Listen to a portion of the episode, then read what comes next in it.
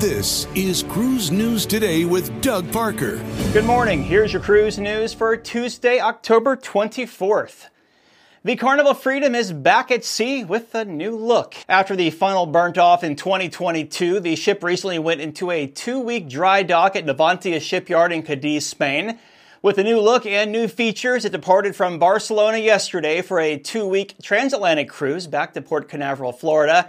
New additions include a Heroes tribute bar, a Dreams photo studio, an expanded casino, renovated spaces, and hopefully a better water pump. The reason for the fire at Grand Turk is still under investigation. Carnival Freedom's last dry dock was in Freeport, Bahamas in the spring of 2019.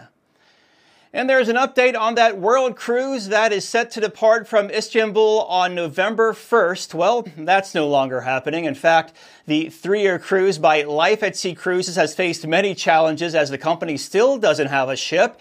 And some passengers are starting to squirm a little bit, having already paid over $100,000, and some even sold their homes. Now, the company informed passengers that there was a change of plans. The new departure date is on November 11th from Amsterdam.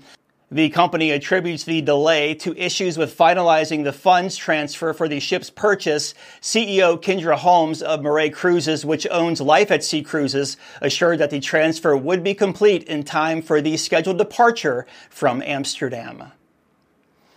And starting November 20th, Disney Cruise Line will offer its Disney Band Plus wearable technology on the Disney Dream. These bands cost between 35 and $45 each. and provides features like uh, quick room access and tap to pay using RFID technology. Currently, it's for U.S. residents only, and the bands are waterproof, rechargeable, and usable at various Disney locations around the ship. Disney plans to make it available on all ships by the end of this year.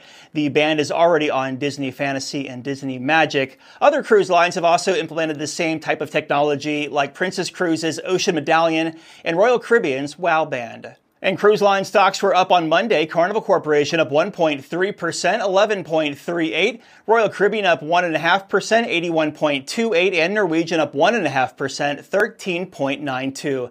If you have a lead on a story, you can send it our way. Tips at cruiseradio.net. Have yourself a great Tuesday. I'm Doug Parker with Cruise News Today.